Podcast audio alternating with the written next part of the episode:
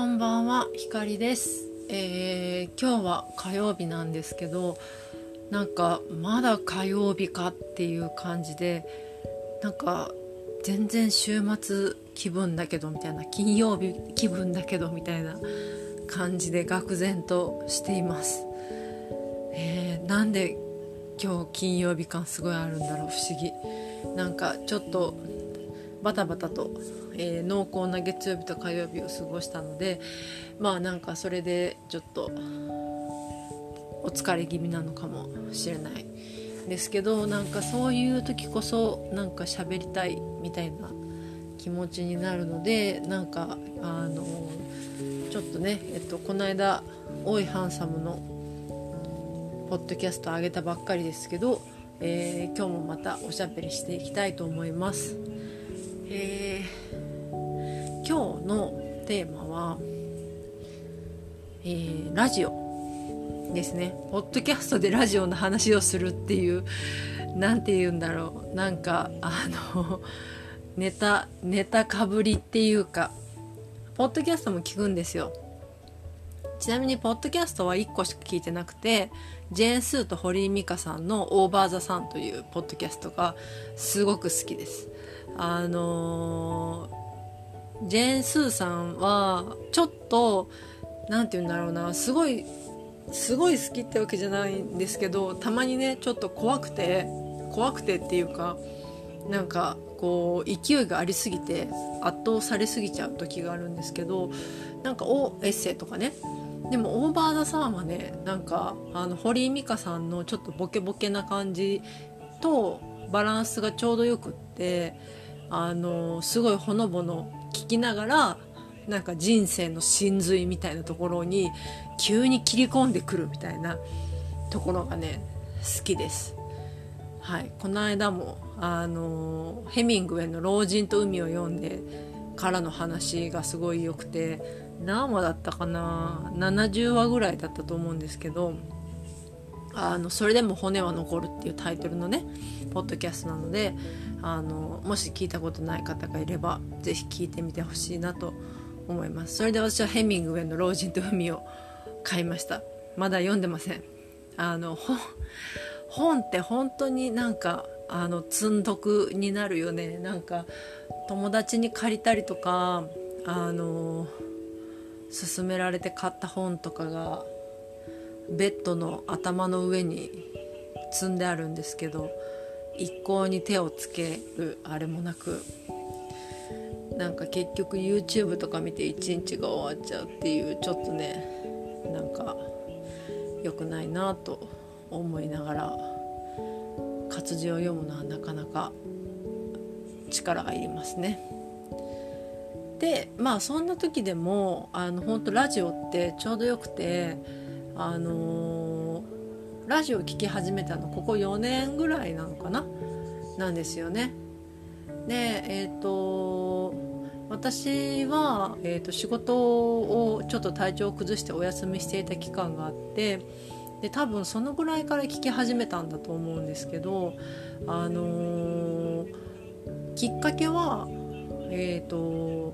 キングヌーの井口悟さんが「オールナイトニッポン」をやってるっていうのであのまあ、結構タイプなんですよ井口さんが。単に、まあ、あの歌声とかあのキングヌーの曲も好きなんだけどなんか見た目的に結構タイプで。でえどんなおしゃべりするんだろうとか思ってちょっと興味持って聞いてみたらめちゃめちゃ面白くて。でもう終わっちゃってね。でちょうど多分終わる直前ぐらいから聞き始めたから数ヶ月ぐらいしか聞けなかったんですけど、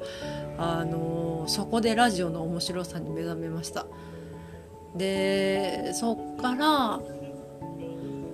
今はね「えっと、オールナイトニッポン」だと菅田将暉さんとクリーピーナッツ、えーて元テレ東の佐久間さん、えー三四郎オードリーを聞いてます。であとえっ、と TBS ラジオは空気階段とハライチのターンを聞いてますね。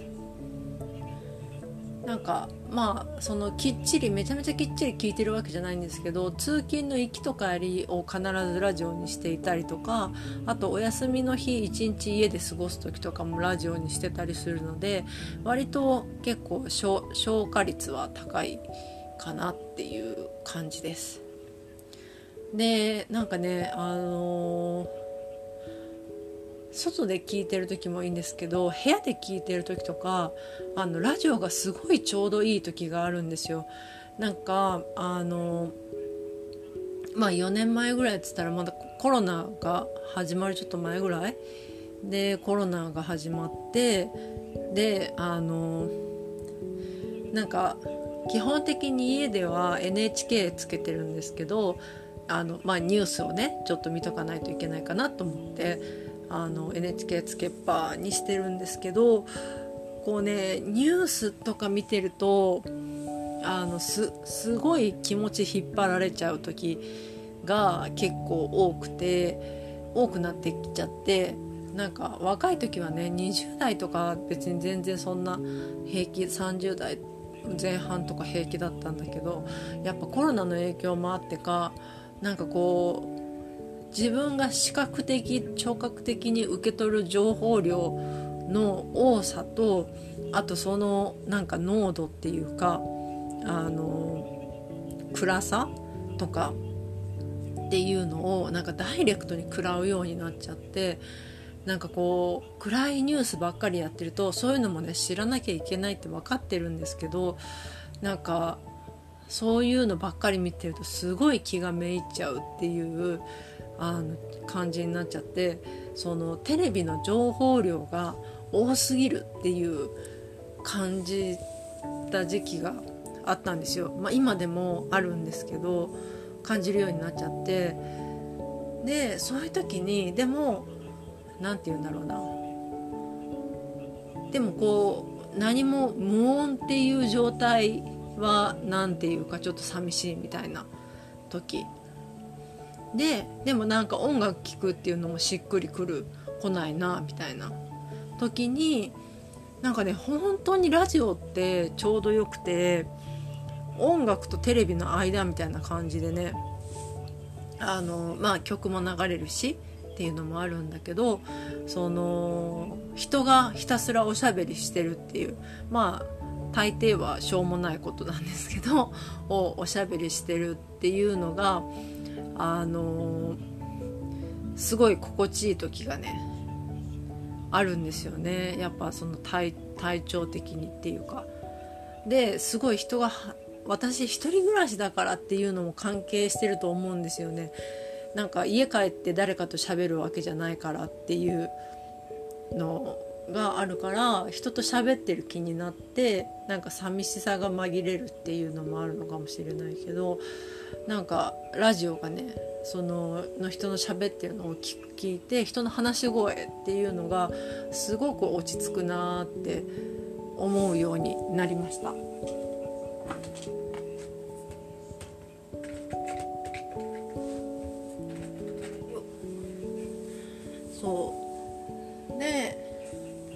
そう思ってから、まあ、その「オールナイトニッポン」で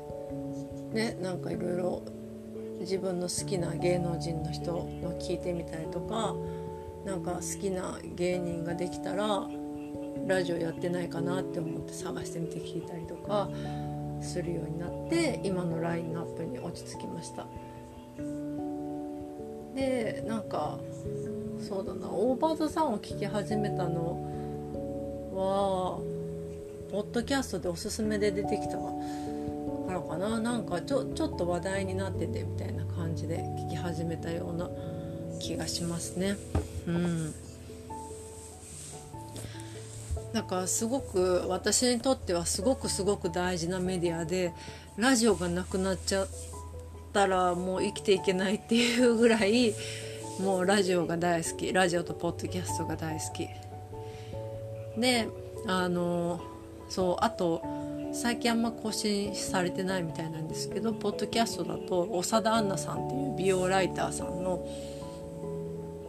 ポッドキャストが好きでなんかあの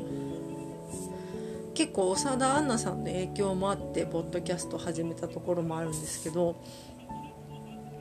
なんかあ誰でもポッドキャストってやっていいんだと思ってなんかまあそのね聞いてくれる人がどれぐらいいるかはさておきそのポッドキャストをアップするのは自由なんだなっていうのをそう長田アナさんのポッドキャスト見つけた時に思いましたね。でそれで聞いてみてすごいその何て言うんだろうまったりした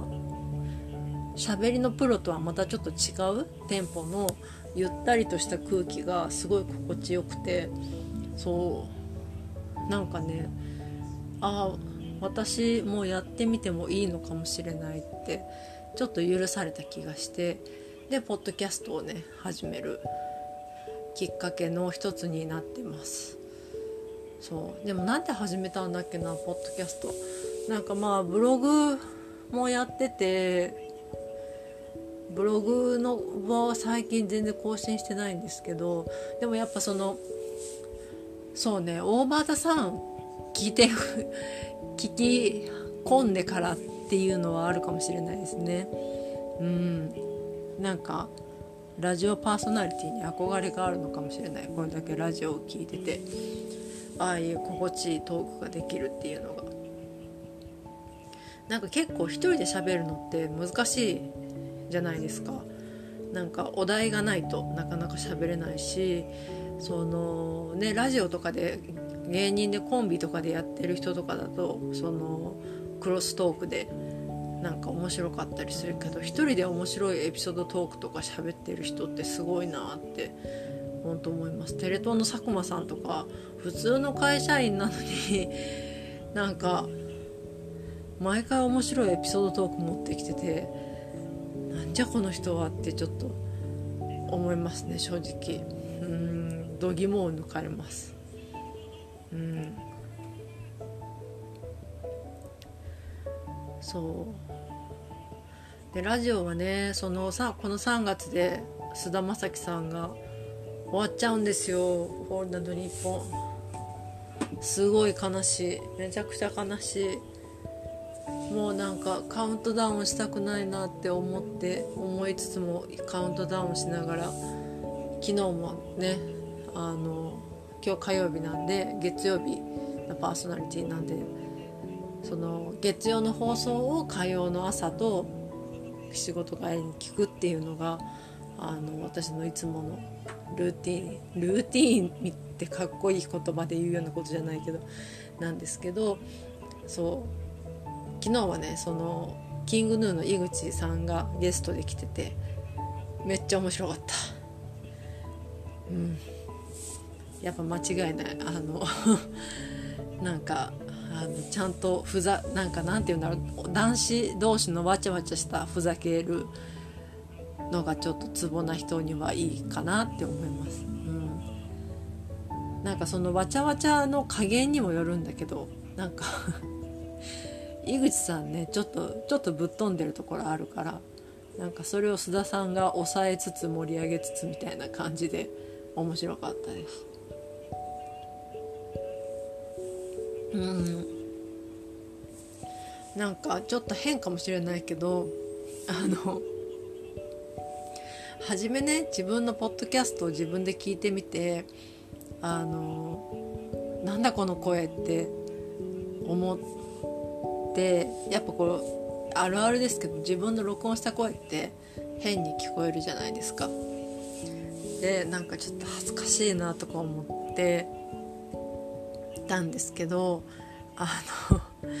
最近ねたまに自分で自分のポッドキャスト聞きながら寝たりとかします。なんか 不思議と落ち着くっていう。なんか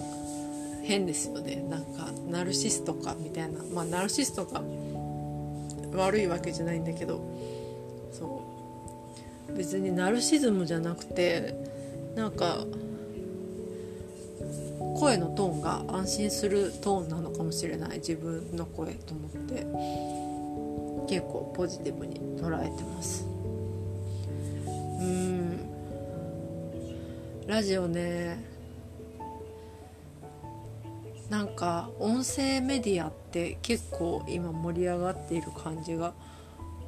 まあ昔から盛り上がってはいるけど気がするけどどうなんだろう。やっぱポッドキャストが出て一気になんか盛り上がりを見せた感じありますよね。うん。いろいろ文字で書くのも好きだし音こうやって喋るのも好きだしどっちも好きですけど。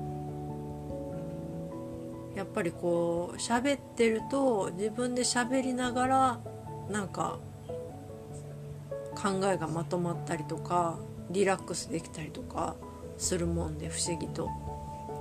なんか自分で自分のセラピーになってるなとは思います。なんか結構ねなんかみんなポッドキャストやったらいいのにって思ったりしますね。うん。そう。ラジオ「オールナイトニッポン」月曜日須田さんの後誰になるんだろうっていうのが今すごい気になっているんですけどまあ芸人よりは俳優さんがいいなと思ったりしてます。なんかやっぱりこう芸能人ってバラエティ俳優さんとかってバラエティに出たりもしてるんだけどバラエティまああんまバラエティー見ないんですけどそのバラエティーにね出てる時ってやっぱりその笑いのノリみたいなのをバラエティーのノリみたいなのを求められてそれに合わせてまあ振る舞うっていう感じじゃないですか。なんかそうじゃなくてラジオってももっと素の部分が出ていると私は思っていてなんかそう本当の自分をさらけ出さないと面白くないみたいなところがラジオにはあるような気がするんですよ。まあ、もしくはもう究極のあのべしゃりをあの極めた人がなんかあのなんて言うんですか？芸人の漫才みたいなのをずっとやってるかどうかみたいな感じかどっちかかなって思うんですけどそう俳優の人だとねやっぱ素をさらけ出してこうなんか深夜ラジオリスナーのノリに乗ってどうよみたいな感じなのでなんかそういう素が見えるっていうところがねすごい良かったです。なんか基本的にはラジオまあ「オールナイトニッポン」とかふざけてんだけどなんかふとした時にねその人のなんかちょっとした正しさみたいなのが見えたりする。正しさ正しさっていうかなんかあの性格みたいなのが見えたりするとなんか一気にぐっとねなんか親近感が湧くというかうんなんかいいですよね。心地いい気持ちになるなと思って。やっぱりなんかすごいつながってるかどうかわからないけどそのアカデミー賞で外国のアカデミー賞でポン・ジュノがその「パラサイトで」えーと、賞を取った時にあのなんだっけリドリー・スコットだっけ？のかの誰かの言葉を借りるならばクリエイティブというのはすごく個人的なものだみたいなことを言ってたんですよ。ちょっと違うかなちょっと違うかもしれないけどまあそんなような趣旨のことを言ってたんですよね。あの結局その何て言うんだろうな大衆がとか誰かがとかじゃなくて自分がどう思っているかとか何を体験したとかどう感じているかみたいなこと私的なこと個人的なことっていうのがそのクリエイティビティにつながるし人を感動させるっていう意味だと思ってるんですけど、うん、音楽とかもそうですよね。ミュージシャンとかまあなんかあんまり好きじゃないけどラッパーとかはそうですけどそうさらけ出したものがこう人の心を打つみたいなところがあるなと思っていてそうラッパーなんかねラッパーはねなんかちょっと私にはこうなんかハードすぎてうんなんか品がないなって思う時があってあの品のあるラッパーが好きですきっとフレッシュのとかうんどんどん話がずれてってますけどまあねそんな感じです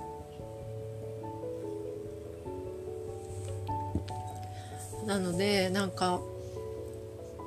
本当にねなんかどんな人がどのくらい聞いてくれてるのか全然わかんないんですけどなんか私もここで喋ることはやっぱり個人的なことをなんかちょっとでもさらけ出して喋るっていうことがまあその誰かの心にちょっと触れたりとかなんとなく心地よかったりとか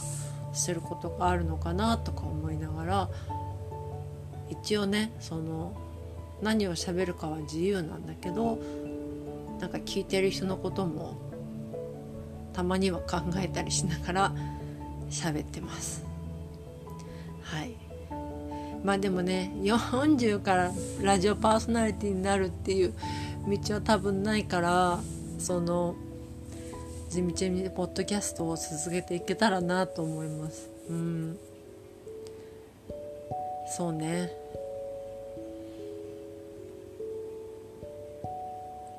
まあでも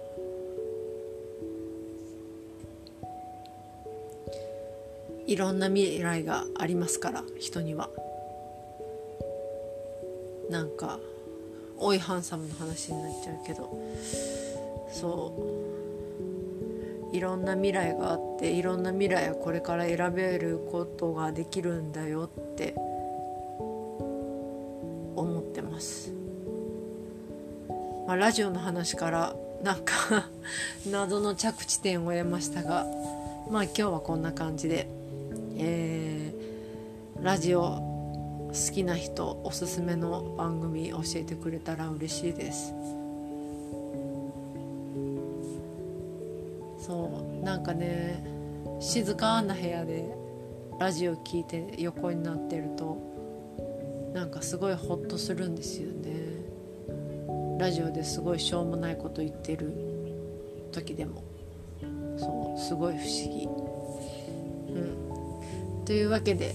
えー、今日はまとまりのない感じでダラダラと喋りましたが、えー、ラジオとポッドキャストが好きです。聞くのも喋るのも好きですという話でした、えー、それではまたお会いしましょう。最後まで聞いてくれてありがとうございました。ひかりでした。